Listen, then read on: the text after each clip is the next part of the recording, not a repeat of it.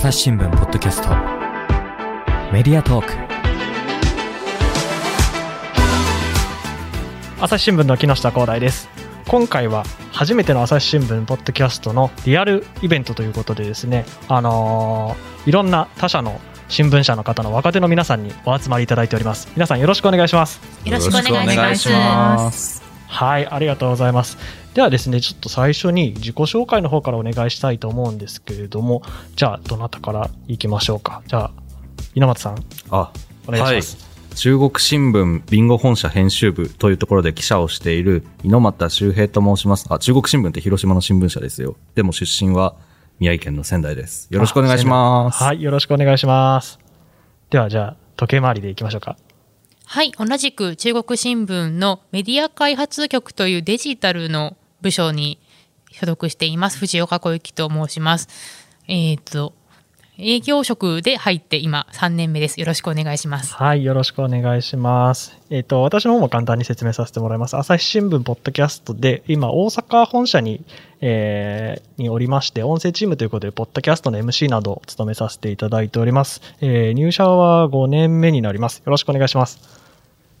はい。じゃあ、よろしくお願いします。最後、最後。えっと、神戸新聞の北摂総局で記者をしております木田美咲と申します。えっと、2019年入社の4年目です。はい、あ、神戸新聞は兵庫県です。はい、ありがとうございます。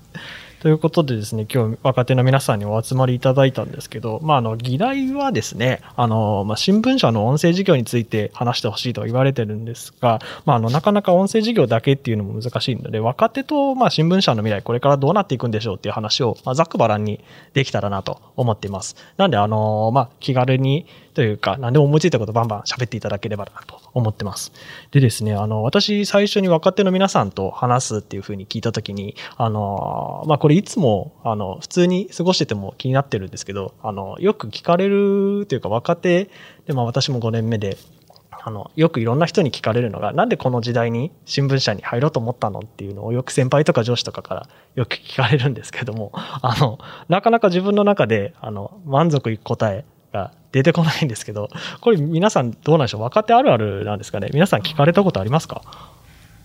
どうでしょう？ありますよね。あります？うん。木田さんどうですか？ありますね。面接で聞いてくるところもありますよね。あ、面接でも。はい。そういう時なんて答えられました？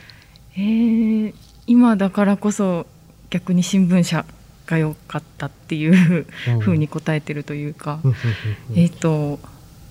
あのなんか、まあ、ウェブ系のメディアもいっぱい出てきてて、そうですよね。情報はいろんなところから取りやすいって言っていいのかわからないんですけど、うん取れると思うんですけどそはいの新聞だけを頼りにしてる人って絶対いらっしゃると思っていてなんかその人たちのなんか最 最後までという言い方をしたらあれなんですけど支えになれたらっていうふうに思って入りました。ああ、なるほど。はいえ猪本さんもよく聞かれる？ああ、よく聞かれます。あと、言い忘れてましたけど、私3年目です。藤岡さんと同期で。あ、で同期で。はい。はい。聞かれるんですけれども、自分自身新聞社に入った理由っていうのが、私さっきちょっと仙台出身というふうに申し上げたんですが、東日本大震災が中学1年生の時に、あ、中学の時の。ええ、起きまして、その時、停電が発生したので、インターネットもテレビも見られない中、うんラジオだけが情報源だったんですよ。で、この場でこんなこと申し上げていいのかわかんないんですけども、ラジオだけだとどうしても不安になるんですよね。絵が見えい。ないんで。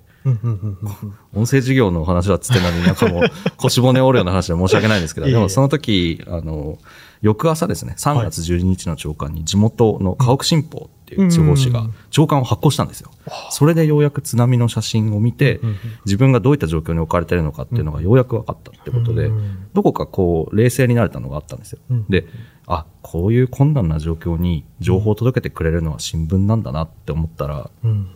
おのずと憧れてきまして。文章を書くのも好きだったんで、うん今、家屋新報じゃなくて中国新聞でいいんですけどね。はい。そのあたりは、あの、その過程はちょっと、あれですか？や。ややこしいんで、ややこしいんでえ割愛しましょう。わかりました。はい。藤岡さんどうですか？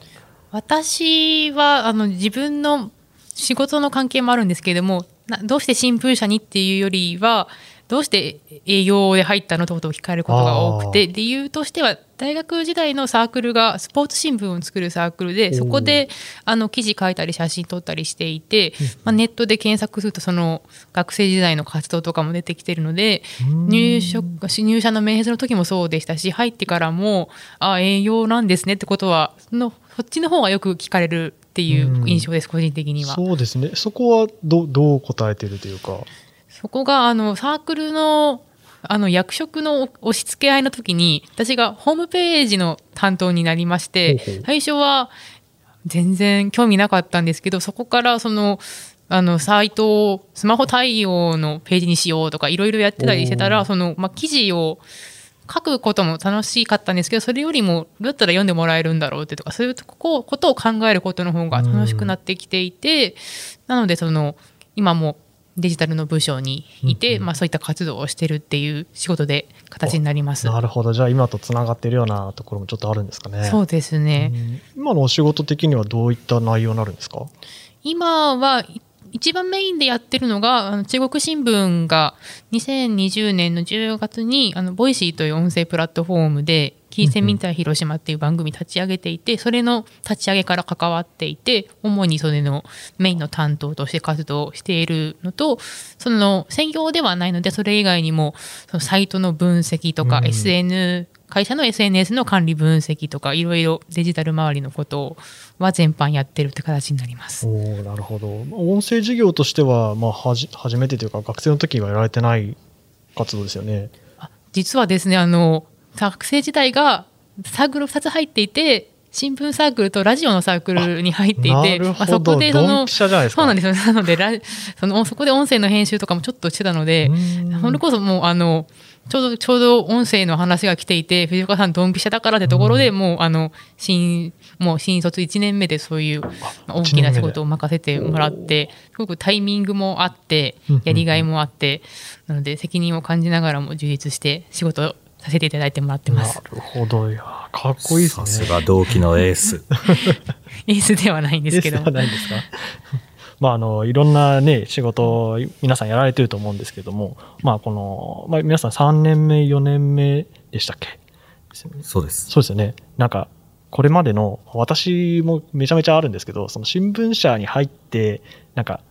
カルチャーショックだったこととか、あの、めっちゃやらかしちゃったな、みたいなことが、ちょっと共有したいなと、今日思ってきたんですけど、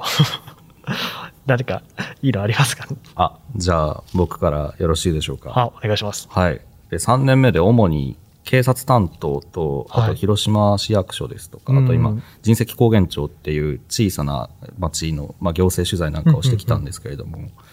今パッと思い浮かぶ中で一番恥ずかしかったのはですね、裁判所に取材に行った時に、はいはいはい。裁判所って皆さんご存知の通り、その音の出るものとかを出しちゃダメじゃないですか。うん禁止ですね禁止ですよね。はいええ。で、それで僕、ちょっとなんかの表紙に使用形態の方を出したんですよ。そしたらなんか、あの、ロック解除した瞬間に法廷内で、ペイペイってなって、もう冷や汗ダラダラですよね。それも裁判中ですか？裁判中に、ペイペイってなって、お前今何買ったんだよ？みたいな風になって、めちゃくちゃ冷や汗かきながら、もうい今だから笑い話ですけど、ちょっとあの裁判長が、そうですよね。ええうん。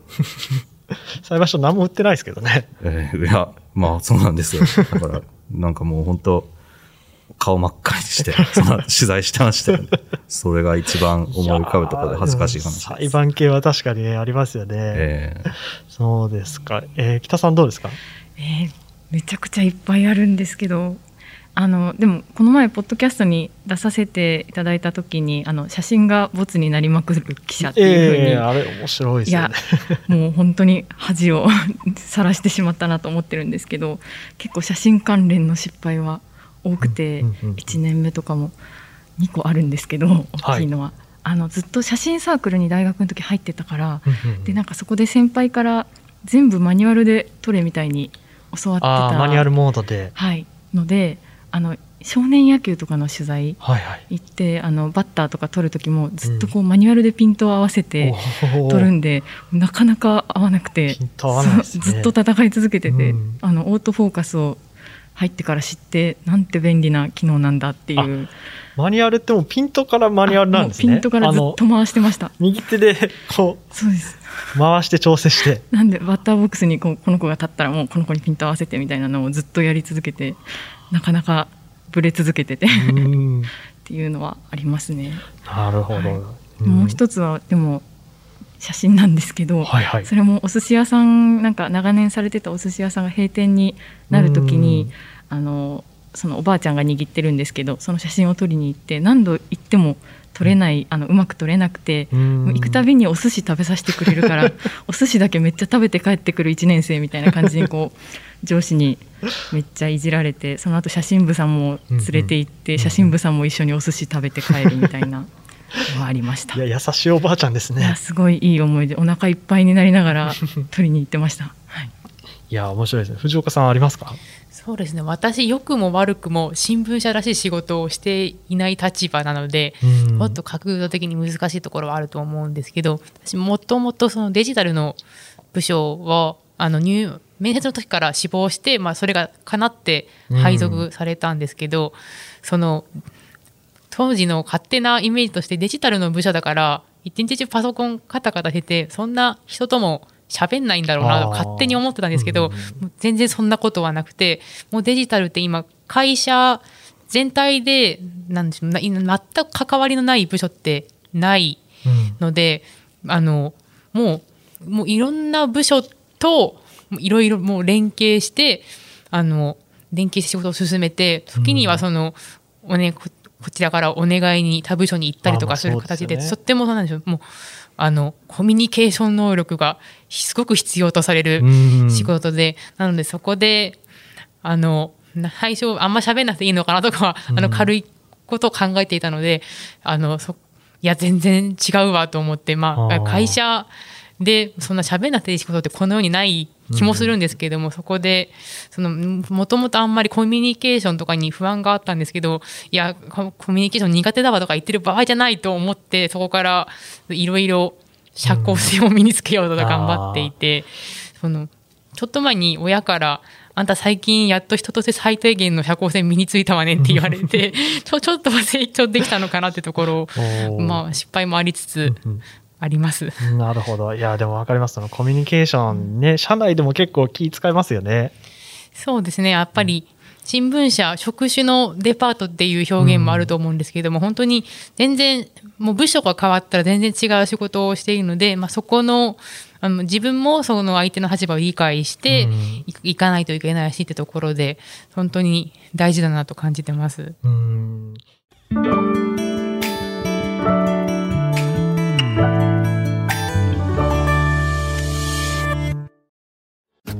ながら聞きできるポッドキャストって私の生活スタイルにちょうどいい。朝日新聞のニュースレターに登録すると編集者が厳選したニュースがメールで届くよ。思いがけない話題にも出会えるよね。ちょっと新しいニュースの読み方。朝日新聞。うんいや、わかります。私もそうですね。なんかその入社したての時にメールの送り方からなんかもう私全然パッパラパーで、あの、あの、同期の女の子に仕事変わってほしいですみたいな、まあ、なんかシフト的なことで、で、メールするときに、まあ、デスクも一応 CC で入れとくかって思うじゃないですか。で、うん私、何を思ったか、その CC と宛先の使い方すらなんかよく分かってなくて、で、デスクを普通に宛先の一番目に入れちゃったんですよ。で、なんか、デスクに仕事変わってくれみたいな メールになっちゃって、めっちゃ怒られましたよ。紐座った新人が来たなって思われたんじゃないですか。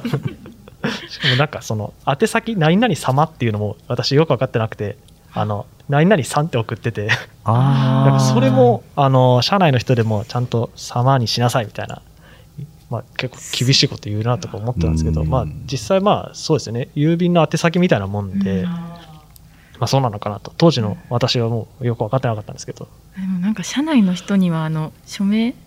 連絡先とかついてる署名はいはいつけないで送らないといけない、なんか内線番号ありますあります。だけとかですよね。あーえつけちゃダメなんですか？なんかが会社のメールはあ会社の電話番号とか自分の個人のメールアドレスとかはい。あのデフォルトでつけてるじゃないついちゃですかいますよね。でもまあ社内の人同士だったら逆に失礼みたいななんか、逆に。うん。知らなかったって思いながら。か大は小を兼ねそうな気はしますけど。えー中国新聞、ええ。特にそういうルールはないないですよね。い。やないやあるのかなもしかしたら。でも、うんとりあえずあの2人とも3年働いてる限りでは、多分あの普通にあの全部統一の署名で送ってますね。それで怒られたことはないですね。会社ごとに違いがあるんだなっていうのが、うん。意外とあるんですね。同じ業界でもやっぱり。うん。うん。出てきますね出てきますね。そうん。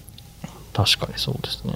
まあなんでしょう、その電話のかけ方とかメールの書き方みたいなところって、うん。なんか新聞社独特な部分もあるのかなと思うんですけど、うんまああの、特に警察取材なんかだと、あの、警戒電話ってあかけるじゃないですか。あ。はい。なんか、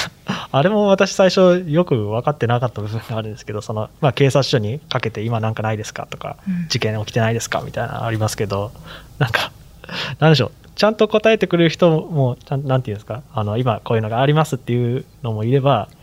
あの、さっき何もないって言ったのに、うんいや、なんか、めっちゃ事件起きてるじゃんみたいなのが後から 分かったみたいなのとかもあって、これ意味あんのかなみたいな 思う時とかもあったんですけど、皆さんなんか、そういう経験ないですか？ーいやめっちゃあるんですけれどもまああの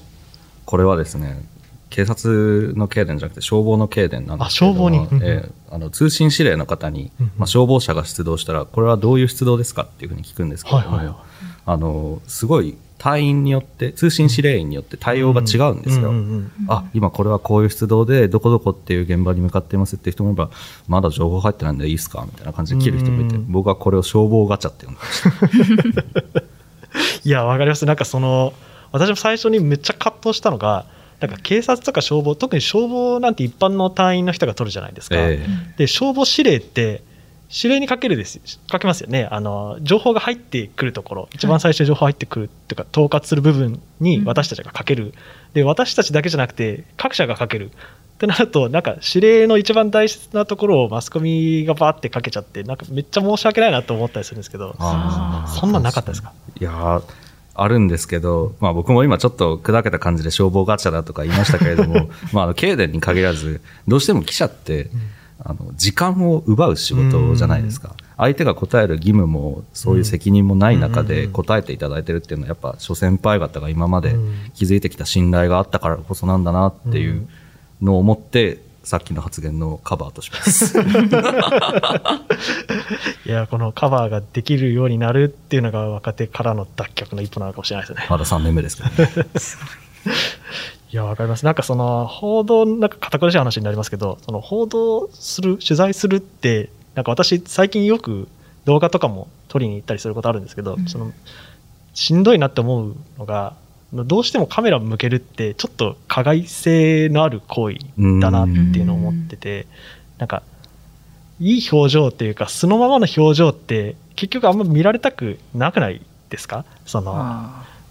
本当建前というか取材モードの表情を最初は出してくれるんですけど私たちが本当撮りたい表情とかって、うん。特にあの北さん写真やられてたら絶対わかると思うんですけどよく写真展とかに並んでる表情祭りのおばあちゃんの写真とかすごいいい表情してるじゃないですか、うん。でもああいうのってなんかはい私たちがフラッと行ってフラッと撮ろうと思うとなかなか最初見せてくれない表情でだからこそ撮った写真に価値があるのかもしれないですけど、うんなんかそれを撮ることに対してすごく申し訳ないなみたいな気持ちって、なんかないですか？あー申し訳ない。申し訳ないというか、はい。怒られないかなみたいなところとか。でも写真は絶対どの取材でも最後に撮るようにしててというか、うんうんうんその取材をして、まあ、短時間だったとしてもちょっとでもお互いのことを知ってから、ここの人に会う表情ってどんなタイミングなんだろうっていうのを考えてそのそれが引き出せそうなことをやってもらいながら写真撮るみたいなのはまあでもこれを先輩が聞いてそんなことできてないだろうって思われたらどうしようって今ちょっと思ったんですけど、うんはい、そうですね。ちょっとでも関係作ってからの方が撮りやすい部分ありますよね。ですね。うん。稲本さんも動画撮られるんですよね。動画はですね、もうバリバリ撮ってまして、この1年で100本撮りました。100本。1年で100本。1年で100本撮って、もう展示会の催し物からもちろん事件、事故、火災の時もあり、それからちょっとあの、民放に対抗して、はいはい。自分でリポートするようになりました。ああ、立ちリポですか。そうです。今、福山っていう広島で2番目の都市の記者はいはいをしてるんですけれども、まあ、結構事件なんかも起きるんで、ただね。そうですね。人口が45万人を超えてるんですけれども、うん。まあ、ただ、まあ、いわゆるベタ記事って言われるような、うん。何月まあ何日どこどこでどういう事件がありましたとかっていう、字面だけで読むよりかは、現場の状況が分かった方がいいなと思って、その状況を動画で撮るんですけれども、はい。ここで自動車が衝突しましたとか、ここで男性が殴られましたとかって言われても、うん何も痕跡がないので、あそうですよね。やっぱりどうしても説明が必要になるかなと思って、うん事件が起きたどこどこの現場ですっていうふうにリポートしてるんですけれども、結構再生回数伸びました。あ、本当ですか？え、それどこに出してるんですか、プラットフォームは？プラットフォームは弊社の YouTube の公式チャンネルがありますので、うんぜひご覧ください。はい。はい。え、再生回数どれくらいいったんですか？そうですね。立ちリポをした回は多分、まあ、まだその、登録者数も少ないっていうのもあるんですけど、4000回ぐらいとか、あとう、んこれは立ちリポしなかったんですけれども、飲酒運転をした大型トラックの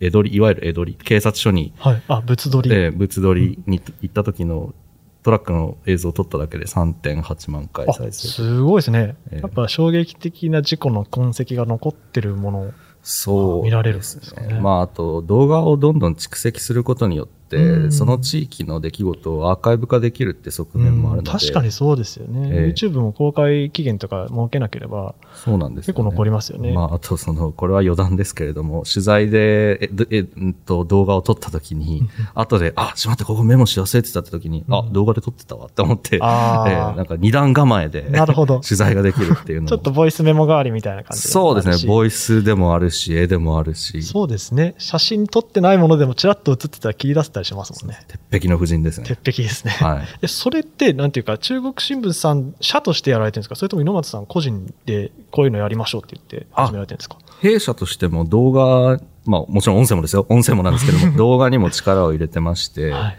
で特に出、いわゆる動画の出稿が多くなってきたのは今年に入ってきてからかな、藤岡さん。そうですねあの実はあの YouTube 立ち上げたの私で、まあ、立ち上げた立ち上げたっていうのはのはあの大げさな言い方なんですけど、まあ、メアドを取得して、まあ、中国新聞で名前にしてあの写真、あのアイコンつけたりヘッダーつけたりしたのが私っていうだけおでー。その企画企画立案とかはもちろんしてないんですけれどもそのその当時はそのなんまだ例えばあ特定の連載でちょっと動画を上げようっていった形でその、まあ、一部の例えば、まあ、お料理系とかはあの動画あった方がいいよねってところから始まってたと思うんですけどそういうそれからだんだんそのニュース系の動画とかも増えていって最近中国新聞デジタル見るとその記事のマスに動画ついてたりとかが増えてきたなっていう印象はあるのでなんかひ会社としても動画はどんどん活用できていっているのかなというふうに発展途上ながらも思ってます。そうですね。うん藤岡さんはうちのマルチメディア化の創生主みたいな感じですね。いや、すごいですね。うんでもいやでも本当にあの実務作業してるだけなんですけどあの登録とかをしてるだけなんであ、ごめんなさい、言い過ぎました。すごい動画って何で撮ってるんですか？スマホですか？あ、まさにこの手元にある iPhone で撮ってます。で、あの iPhone で撮るんですけれども、最初手ぶれが、うんうんうん。手ぶれ補正があってもどうしてもゆらゆらって撮れちゃうんで、まあそうですね、ええ。テレビ局だと三脚ありますけど、そういうわけにもいかないですもんね。いや、なので買いました。あ、買ったんですか？自費で Amazon でポチりました。あスマホ用の？スマホ用の三脚を買って、もうテレビ局なんかも取材に来てるときはうんうんうん。カメラと一緒に横にドンって置いて。あれ？え、なんかこ、こ、こいつ新聞社だけど、な、ななんか三脚持ってるみたいな目で見られてたんですけど、最近はスッと馴染みながら撮るようになりました。わかります。それ私も動画たまに撮りに行くんですけど、その、テレビ局のごっつい三脚のとこに、うちの細い三脚を置くと、なんか、おお前はなんか、どうせ字字がメインなんだから、横で撮っとけよみたいな感じの、まあ、圧を感じるというか、うん。なんていうんですか、まあ、私たちも、それはもちろんテレビさんは絵がないと始まらないんで、その、まあ、いい場所は譲る、譲らざるを得ない部分もあるんですけど、まあ、そこの兼ね合い、理解してもらうには、まあ、時間がいるかなっていう感じがしますね。すごい。え立ちリポートするときは三脚を置いてはい。一人で撮ってるんですか？一人で録画をしてで、一人で録画をして、で、ちゃんと怪しまれないように腕章もつけてるんですけれども、はい。駅前とかで立ちリポするときは、なんかもう通りがかりの人に指さされながら、え、なんかやってる、なんかやってる、え、中国新聞テレビじゃねえじゃんみたいなことを言われながら、あ恥ずかしいなって思いながらも、でもまあ、いや、ここは真面目に伝えなきゃと思ってやってます。ーそうですか。え、神戸新聞さんは、はい。あの、動画はどんな感じですか？動画そうですね写真部は今結構動画の特集とかもやったりしてるんですけど地方の記者もうん。積極的に動画出してこうみたいな感じにはなっていてもう本当に今おっしゃられてたようなその手ぶれうんうんブレブレのを出してもうあこれは使えんわみたいに言われることも多々ありますね。ああ、そうですか。ちなみにその、井上さんに聞き忘れてたんですけど、はい動画編集も自分でやられるんですか？あ、実はですね、そこはあの、セクションが分かれていてうん、現場の記者が撮った映像を、あの、本社の映像部があ、編集してね。テロップなんかもつけていただいて音楽もつけていただいてこれでどうだいっていうのを見せてもらって、あ大丈夫ですって言ってなるほど。その中国新聞デジタルと YouTube チャンネルに上がるって感じですね。ですね。うん。朝日新聞ポッドキャストメディアトーク。話はまだまだつきませんが今回はこの辺で後半では新聞社のこれからについて若手の率直な意見を語り合います。概要欄のお便りフォームからご意見やご感想もお待ちしております。えご使用のアプリからフォローやレビューもしてもらえると嬉しいです。それでは朝日新聞ポッドキャスト朝日新聞の木下光大がお送りいたしました。またお会いしましょう。